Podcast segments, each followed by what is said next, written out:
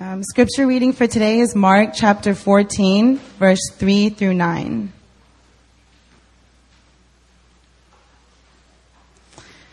Okay, um, it says, And while he was at Bethany in the house of Simon the leper, as he was reclining at table, a woman came with an alabaster flask of, an, of ointment of pure nard, very costly, and she broke the flask and poured it over his head. There were some who said to themselves indignantly, Why was the ointment wasted like that? For this ointment could have been sold for more than 300 denarii and given to the poor.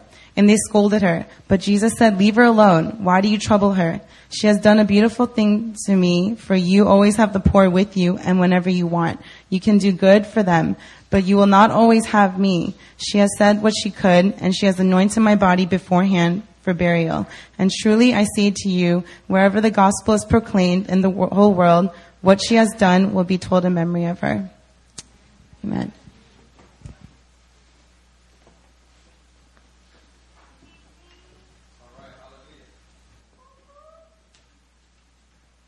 All right, hallelujah.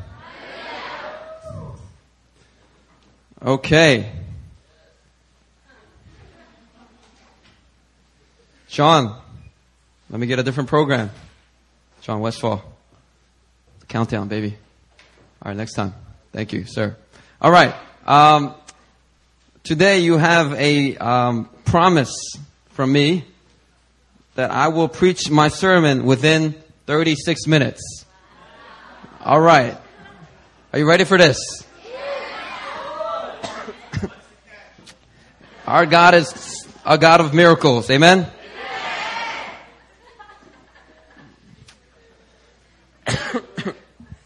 Now, um, in December of last year, uh, there's a prophetic lady named Vicky Porterfield. She came to our church and uh, as I was meeting with her, she gave me a prophetic word about developing the core. And she said uh, that God is found uh, laying the foundations of our church at this hour, and He's been building up that foundation. And God's been purposely keeping us small for a reason, because He's going to grow the ministry. But if it happens too soon, things will get watered down. You will lose your values, your vision, and your distinctives. You might have success, but no identity. So she encouraged me, develop the core. She said, once you have the core group of leaders solidified, things will explode. Many doors will open for ministry. People will come, invitations will go out. Somehow people will tell each other and the church will be packed. It will be easy. It'll explode, but we can't handle it yet. So she told me to develop the core. If you don't, the enemy will attack in a huge way. You have to do it. There's no choice. Do your leadership retreats have the uh, leaders build strong relationships with each other, have them confess their sins to each other, and be vulnerable before one another. Make the leadership core strong. Amen? That's kind of like what we've been doing lately with the leadership training camp. She also said people is going to end up coming to your church and saying, we need to get with what's happening here because be- these people aren't going to change. All right, so people, she said, people are going to adjust to what we got here in this church once the momentum begins. And she also told me about non-negotiables. She says God's called New Philly to be a very fluid group, but you need to have certain core values that remain unchanged. And she called them non-negotiables. Whether big or small, wherever you go in the world, these non-negotiables will not change and it's what gives you your identity. Year to year, your goals may change, but your vision and mission won't. And that was the gist of the prophecy that she gave me. Now, since then, I have really tried to prioritize my time so that I minister first to the leadership here. All right. If I go around trying to counsel everybody with the loudest voice, I'm not going to be using my time most effectively and strategically. All right. So I've, uh, I've lost the guilt of not, of saying no. You know, I can't say yes to everyone. All right. And I focus my time upon the leadership. I also put together a group of nine core leaders. they consist of the interim pastors, Myunghwa, Marcus, John, uh, along with Mina, our admin, and uh, Pastor John Michael, um, Aaron, my wife, and Caleb somehow got up in that piece. All right, so that's And Anita, I'm sorry, our apostolic leader, Anita, our Anita Jew. All right, she's so close to me. Sometimes I, I don't I don't see her because she's so close to me. All right, but I gotta I got to cut the jokes. I, I got to move quick. so I I I uh, put together these nine core leaders. What is this, boricha? I can't drink this. Is going to make my throat worse. All right. Um, but just water, please. Somebody get me water real quick. Um, and so these nine core leaders, I start to really focus on discipling them and getting feedback from them. And a couple of months ago in June, these nine core leaders, we met and we tried to answer the question, what are the core values of New Philadelphia Church? And after some discussion, we came up with nine core values that we feel are important to our church. Values that accurately define who we are and values that reflect our desires and our direction. So although our goals and programs may change from year to year, we believe that these values will not. So no matter how much the church grows, these are the values that will shape New Philly and will give us our identity for years to come. Are you ready to hear these nine core values? now, over these next few months, I'm actually going to preach a sermon on each of these nine core values. It's going to take me until the end of the year to finish it. Um, and I'm going to go over the nine real quick. The nine core values are be extravagant in worship. Freedom is for everyone. Father the fatherless. Be faithful in small things. The anointing flows from the top down. Roll with the punches. Supernatural is natural. Contend for the kingdom and dream big. All right, those are nine core values that we chose for our church. And we believe they, they accurately define who we are and also the direction and desires that we have. So today I'll begin with the first core value. Be extravagant in worship. Say that. Now you'll notice that when you join us for a Sunday service, especially here at Hillside, our worship times are passionate. They are hot to go all. All right. It's common to see people clapping, lifting their hands, praying, shouting, dancing, and just plain old singing their hearts out. That's because we love being extravagant in worship. You know, for some people, the worship here is so different from what they've known that it actually makes them feel uncomfortable. They look around and they see people with a smile on their face and they think, why are these people so happy? they sing, they see people singing a spontaneous new song to the Lord. And they think, this is awkward. Where are those lyrics?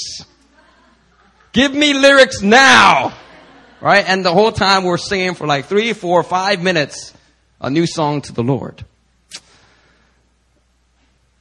It's not uncommon for a lot of newcomers that come through our church to experience this. Some people don't mind. They actually secretly like it and they keep coming back.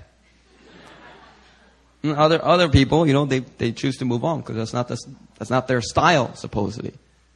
But let me submit this to you. I believe that this is the way worship should be. Amen? Worship should be passionate. Worship should be extravagant. Worship is supposed to be full of joy. The Bible says also, sing to the Lord a new song. When people break out with a new song and nobody knows what that new song is, but everybody's singing their own new song, it's a beautiful thing in the sight of the Lord. The Bible also commands us, cry out, clap, lift your hands, shout, dance, sing to the Lord. These are all commands in the Bible. This is the kind of worship that God is seeking. Extravagant, expressive worship. Now, Jesus said God is seeking true worshipers, worshipers that will worship Him in spirit and in truth.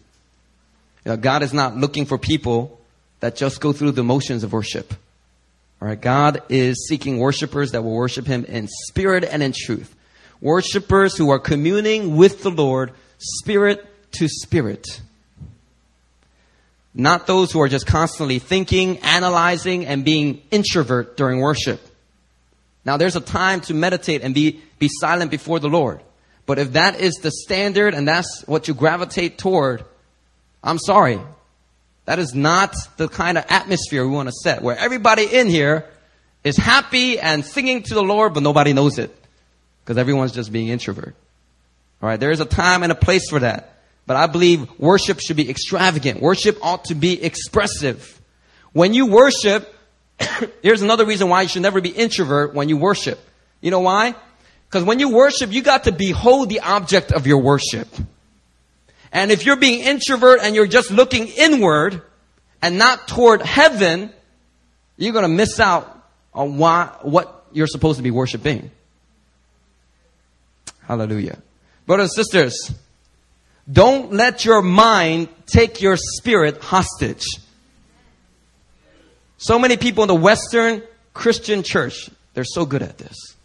And they think they're doing God a, a, service. They think that this is the way they're supposed to worship. And this is a lie of the enemy. When we worship the Lord, we must allow our spirit to be free to adore and magnify.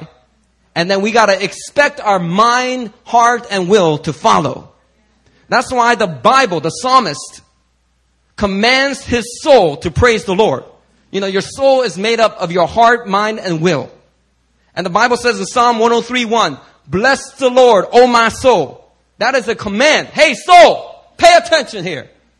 I know you don't feel like it today. I know you don't feel like worshiping right now, but y'all ain't in charge.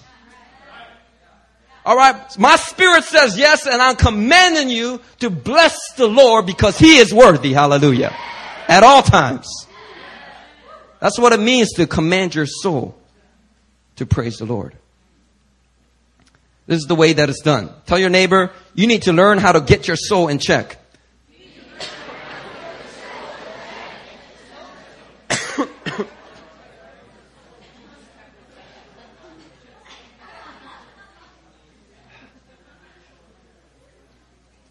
Know, when you look at some churches, their worship value seems to be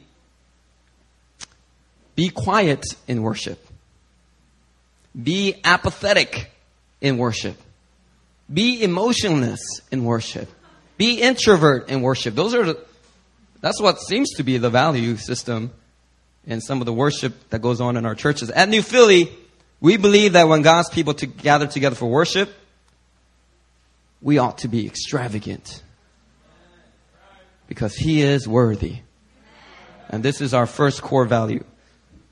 now, how can we corporately and individually cultivate an environment of extravagant worship? Now, I want you to keep in mind these six points. Number one, lose yourself. now, if you want to be extravagant in worship, you got to lose yourself. You got to stop caring about what other people think. You know, when you come to worship, you're not singing for them. You're singing for Him. Hallelujah. He is your audience. So sing unto the Lord. Clap your hands. Lift them high. Shout to the Lord. Dance in His presence. Everyone's eyes are not on you. They're on the PowerPoint.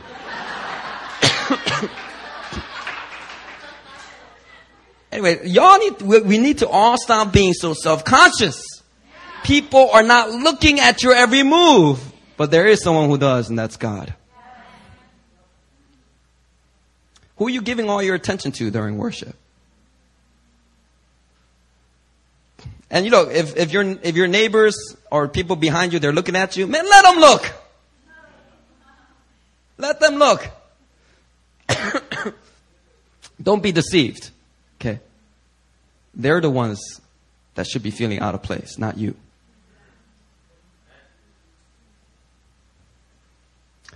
If you want to see an example of a worshiper who knew how to lose himself, just look at David.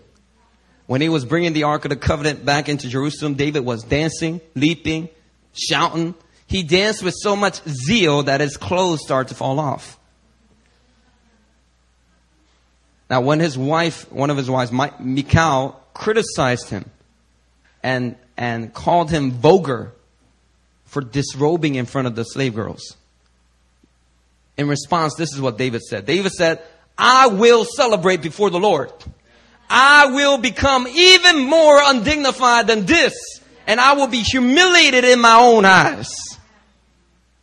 David was a worshiper who knew how to lose himself. He said, you think, you think that was ridiculous, man? You ain't seen nothing yet, girl?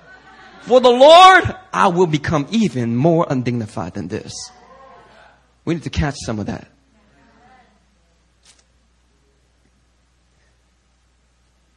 Tell your neighbor, you need to get over yourself.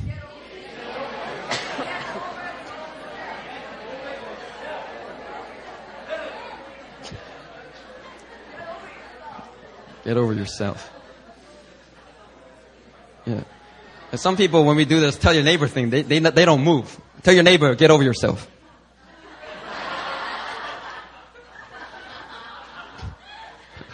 yeah, you, that's you. You need to get over yourself. be expressive, be expressive. In Mark chapter 14, the passage we read, uh, we had Eunice read earlier, this woman with the alabaster jar, she comes, she breaks it, and she pours it over Jesus' head. And some people start to say to themselves, why was this ointment wasted like this? It could have been sold and the money given to the poor.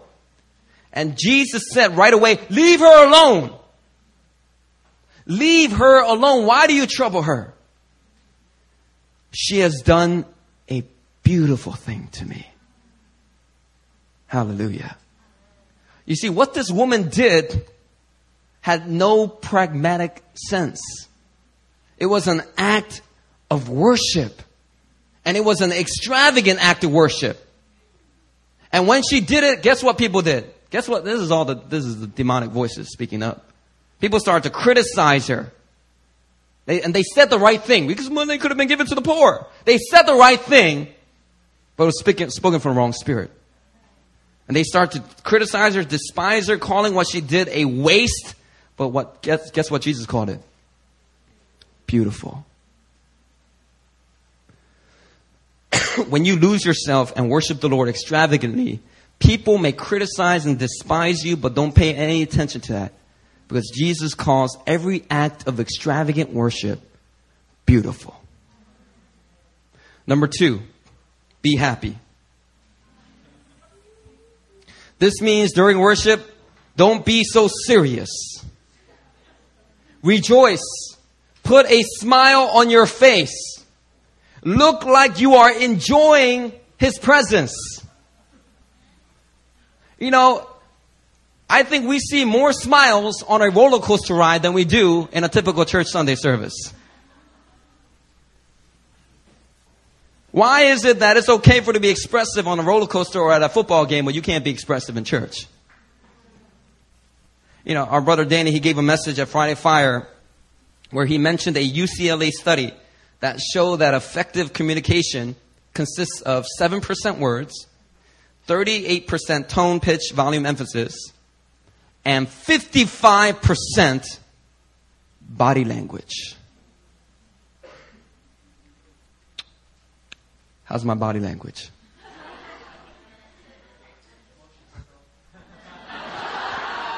Thank you. Thank you, Peter. now, if body language is that important in communicating with each other, why wouldn't body language be important in worshiping our God? I know God sees our hearts, but look, He sees your face too. So if you got it in your heart, why not show it on your face? As the old song goes, if you're happy and you know it, clap your hands, put a smile on your face, do what you gotta do, but show it unto the Lord. Be happy. You know, and I know that when we were children growing up in our churches, we weren't allowed to talk. We weren't allowed to chuckle or smile or move during worship. If we did, somebody would scold us for not reverencing, reverencing the presence of God. Remember, I remember I used to, I used to be that man. When, when I used to, um, in college, I used to serve at a youth group. You know, these kids, man, they, they, you know, they had the earrings, they, you know, they'd be all looking all tough with their spiky hair. and they'd be all like, and like talking to each other. And I'll be like, hey, shh. Hey, where you going? Sit down. No bathroom. Hey, hey, we're about to start service.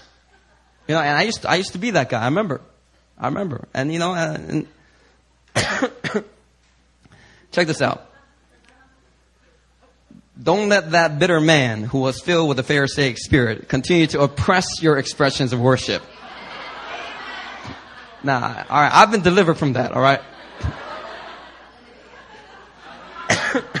but whoever that man that used to scold you when you were a kid, all right, don't let that man continue to oppress you. All right, I give you permission to laugh. I give you permission to express your joy in worship. Tell your neighbor it's okay to be happy in here.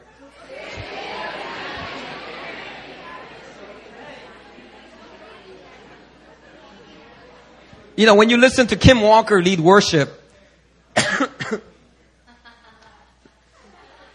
you know, you notice she chuckles a lot.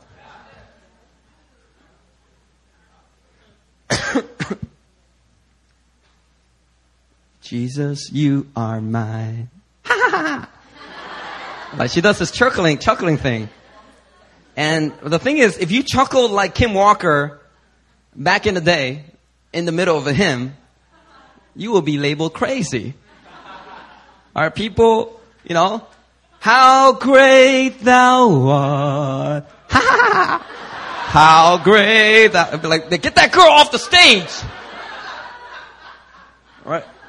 but you see, that was then, this is now. There's a new norm and standard that God is setting on the earth. Because God's doing a new thing. And as the Spirit has been poured out more and more on the earth, God is bringing greater and greater freedom for worship. Because the Bible says where the Spirit of the Lord is, there is freedom. And where there is freedom, there is freedom to express yourself. That was then. This is now. Hallelujah. The Word of God says, in His presence there is fullness of joy.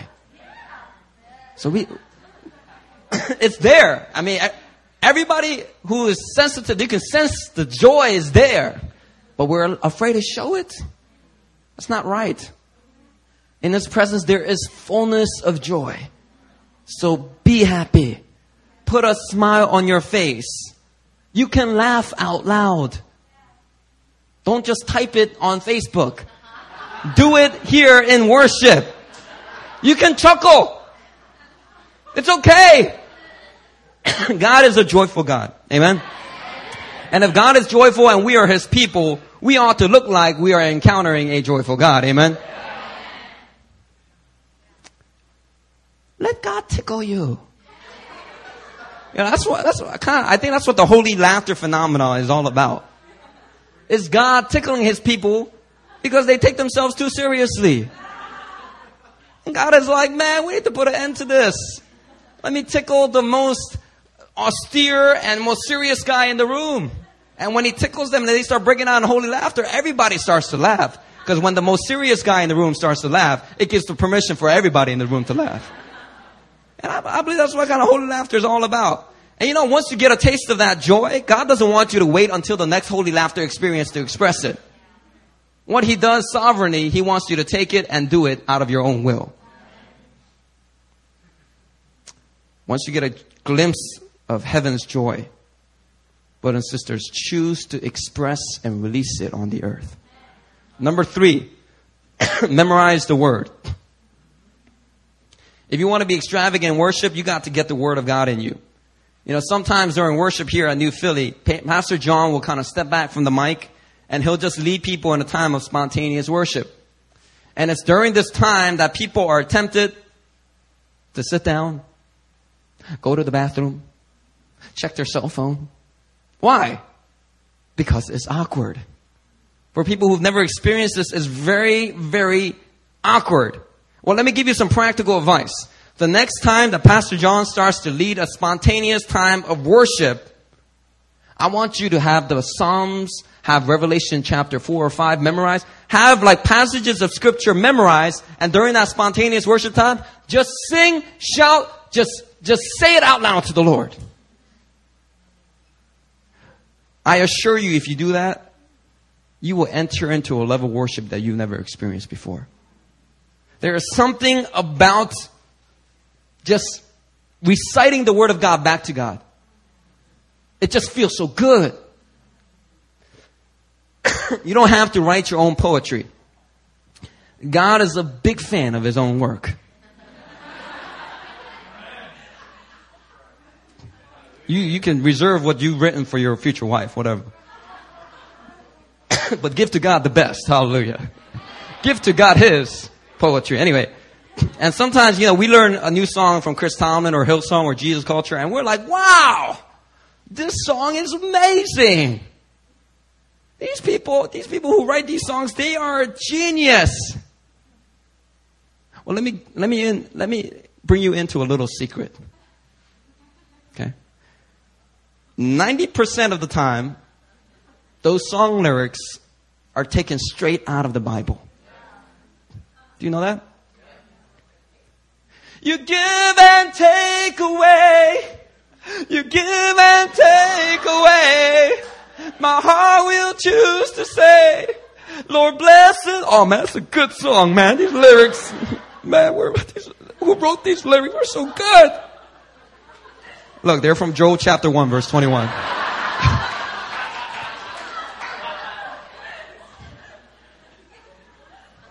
All these songs, holy, holy, holy is the Lord God Almighty. All real original, okay? Revelation chapter 4 and 5, alright? Just look there, it's all there. They're plagiarizing the Bible. No, this is just wisdom. Right? You memorize the word, you use the word in songs. Man, it's a beautiful thing to the Lord. That's how you worship God extravagantly. You just use the word back to God. it's just something powerful and prophetic about praying and singing the scriptures back to God. And I just want to invite you into this experience. Don't just sit there and just look all awkward and check your cell phone. And you'll notice when Pastor John, he starts to lead this time, Hey, one of his favorite memory verses to recite is Ephesians chapter 1, verse 17 to 19. You know, he'll step back. All right. Let us ask that the God of our Lord Jesus Christ may give you the spirit of wisdom and revelation so that you may know him better. Yes.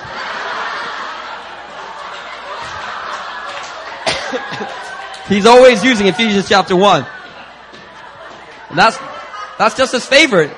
He likes that chapter. it's a good chapter.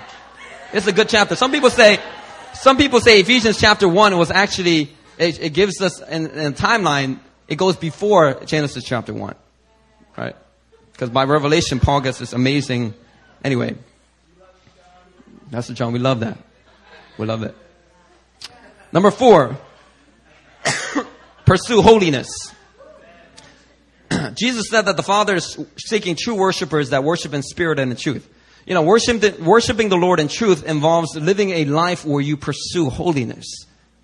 You see, if you are worshiping your heart out on Sundays, but you live a godless life during the rest of the week, you are not worshiping in truth.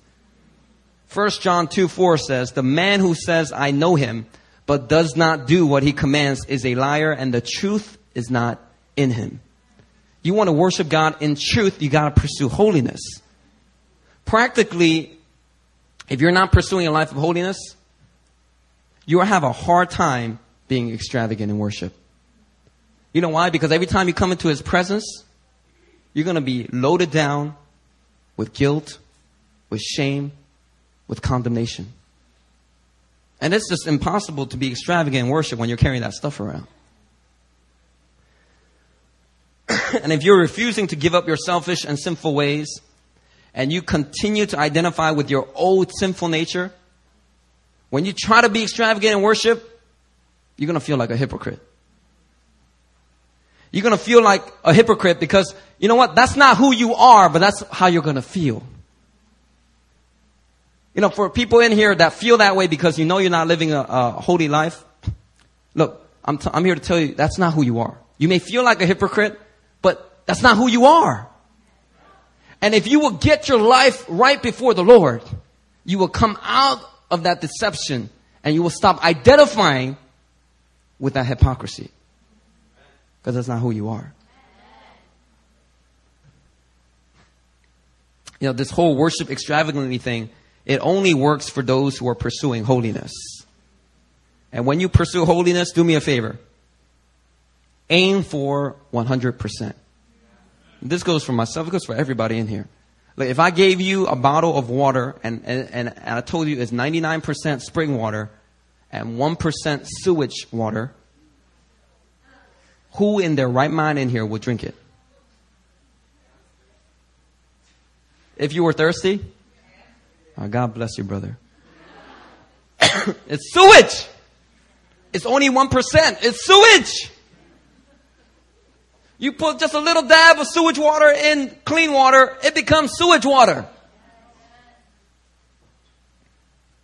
And that's what it's like when we bring to God a good enough holiness. When we get so jaded by our failures and weakness, and a lot of times we get deceived into believing this is going to be good enough. This is good enough. Hey man, you, you can't, it doesn't get better than this. You're never going to overcome this addiction. You're never going to get victorious over this sin. This is good enough. And you start to think, okay, all right, I got to just learn to live with this. And we start to live with our secret pet, secret sins like they're our pets. Brothers and sisters, aim for 100% holiness. And I don't care how many times you fail, never give up in this pursuit. Never take your eyes off of this aim. Don't keep those secret pets around. You're gonna just keep, you're gonna step in a lot of crap.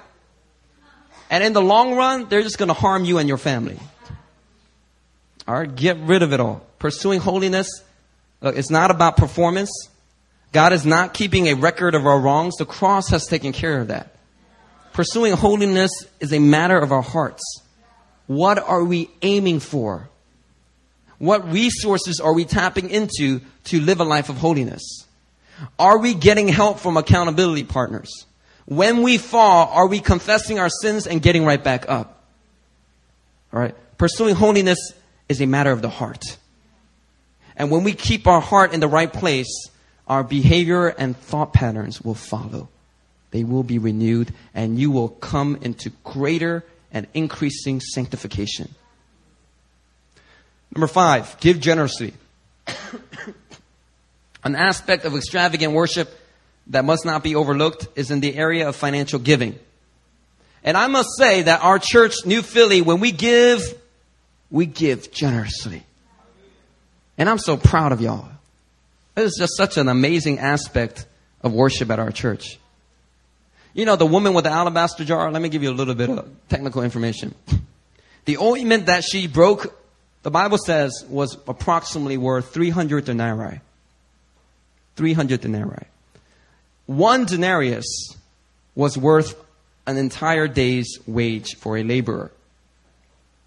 So if you add that up, you minus the weekends, 300 denarii equals an entire year's income. Now, let me ask you a question. When's the last time you gave an offering to the Lord that was in the amount of an entire year's income? And I'm not talking about the year when you made, you know, $500 a year. Okay. I'm talking about when you're working full time and you got a decent job and you get all that and in one year you, you accumulate all that and that's how much you give in an offering to God. How, how many of you have even, even come close to that? All right. that's what it cost this woman to worship Jesus extravagantly. and that's why you can see why Jesus held her in such honor and why he thought what she did was beautiful. You see, when you, when you give your income, when you give your finances to the Lord in that way, I don't care if it doesn't make any practical sense. Jesus is always so pleased with such acts of worship. And God does not take our financial offerings lightly. Generous giving is a powerful and beautiful aspect of worship extravagantly. King David understood this. He said, I will not sacrifice to the Lord my God burnt offerings that cost me nothing. Hallelujah. Number six, and my final point. How can we be extravagant in worship? Number six, get baptized with the Spirit. If you haven't experienced this, you are missing out on your God given destiny. John the Baptist said in Matthew 3:11, "I baptize you with water for repentance, but he who is coming after me, he will baptize you with orange juice?" No, right? He's going to baptize you with the Holy Spirit and with fire. Who was John talking about in this passage? He's talking about Jesus. You know, during Jesus' time on earth, there is no record of Jesus having baptized a single person in water. That's because Jesus doesn't baptize with water. He baptizes people with the Holy Spirit and with fire. That's what he does. In John chapter 7 verse 37, Jesus said, if anyone thirsts, let him come to me and drink. Whoever believes in me, as scripture has said, out of his heart will overflow rivers of living water. And then verse 39, it says, by this he meant the Holy Spirit. By this he meant the Spirit of God. Jesus, brothers and sisters, he wants to, he wants you to drink the Holy Spirit in. But not only that, he wants to baptize you in the Holy Spirit so that you are both inside and out completely submerged and drenched in the Spirit of the living God. That's what Jesus wants to do when he sees you.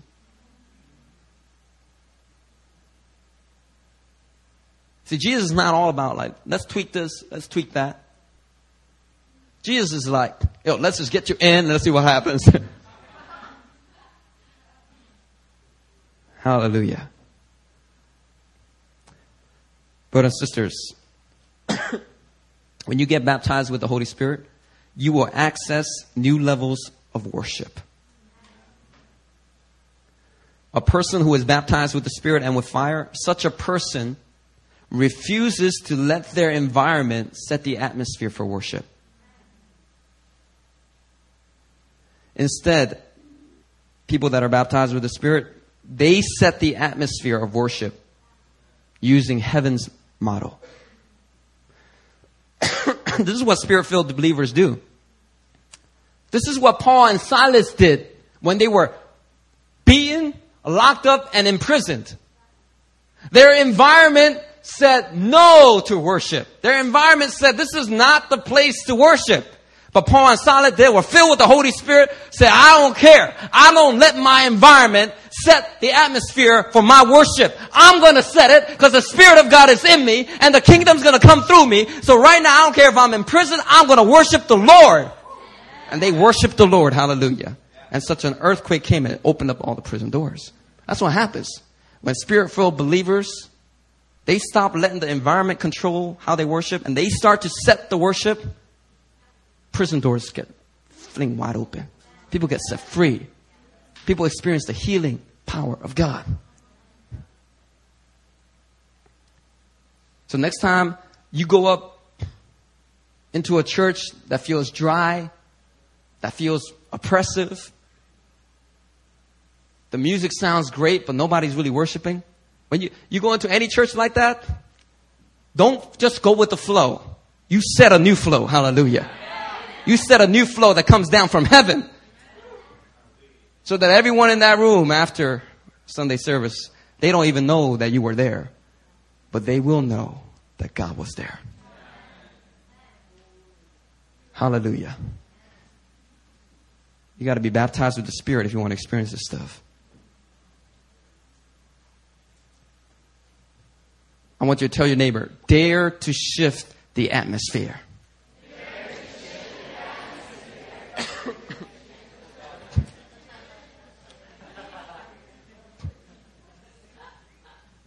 Oh, I can't do that.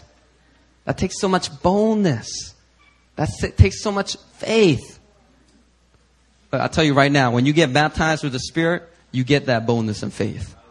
When you get the Spirit, you get the boldness. When you get the Spirit of God, filling you, overtaking you, baptizing you. You're drinking him in, and he's also submerging you on the outside. When you're baptized with the Spirit like that, you get the bonus. You already have the faith. You just got to step out and use it. And some people in here, you have not experienced that yet. I want to encourage you start to hunger and thirst for it. It all begins with a hunger and a thirst. It all begins from that place of faith where you say, God, I know there's so much more than what I've experienced so far. I read about it here in the scripture. Some people said it's not for today, but you know what? I believe that's a lie. I believe it is for today. I believe it's got my name on it, and God, I'm going to press it until I get it. That's how you got to seek the baptism of the Spirit. Because for some of you, you're going to get it easy. But for other of you, you're like me. You're like real thick skinned, like a knucklehead. Or God wants to take you a little deeper. He'll, he'll play a little hard to get. To see, to test you. He'll offend you. He'll test you to see if you really want it. Do you really want to be filled with my spirit? Hallelujah. I to encourage all of you hunger and thirst for the baptism of the Spirit. So, how can we co- corporately and individually cultivate an environment of extravagant worship? All right, these are the six points I want you to keep in mind. now, no matter how many church plants we do, may our churches always be filled with people who are extravagant in worship. Amen? You know, when we set up our church in Pyongyang in the future, do me a favor be extravagant in worship. Because when the North Korean people see it, they're going to be like, this is God. These people know God. I want to be in this place. But for no other reason, worship extravagantly because He is worthy. Let's close our eyes. Lord Father, I just thank you so much. I just pray you bring revelation, you bring deep revelation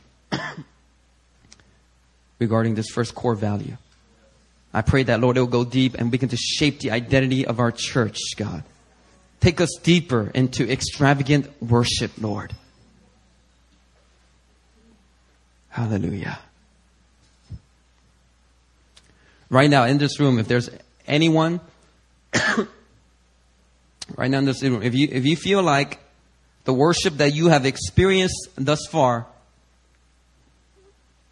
has been very cold, very apathetic, very emotionless. And you see other people expressing their worship to the Lord, and you want that. And you don't really know how to get there. You, you, you listen to my six points and you're willing to implement it, but you're not really, you don't know really how to get there. And, and you want to be successful in implementing these things and really being extravagant worship, if you want that and you want to put behind the days of apathetic, cold worship and you want to go on ahead into extravagant worship, if that's you, I want you to stand up. I want you to stand up. We want to just pray a simple prayer of blessing for you. Stand up to your feet.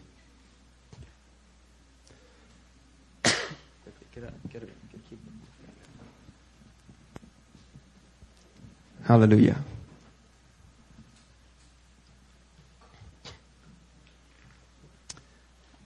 Lord, I want to be an extravagant worshiper. Lord, like that woman with the alabaster jar. Lord, I want to give to you worship that pours forth from my heart. Worship that is full of the joy of the Lord. Worship that will touch your heart. Lord, I'm tired of just going through the motions, Lord. I want to worship in spirit and in truth. Lord, turn me into a worshiper, a true worshiper that worships in spirit and in truth. I'm putting to, today, I'm putting behind the days of apathetic worship. I'm entering in to my promised land. If that's you, I want you to just stand up. I want you to stand up.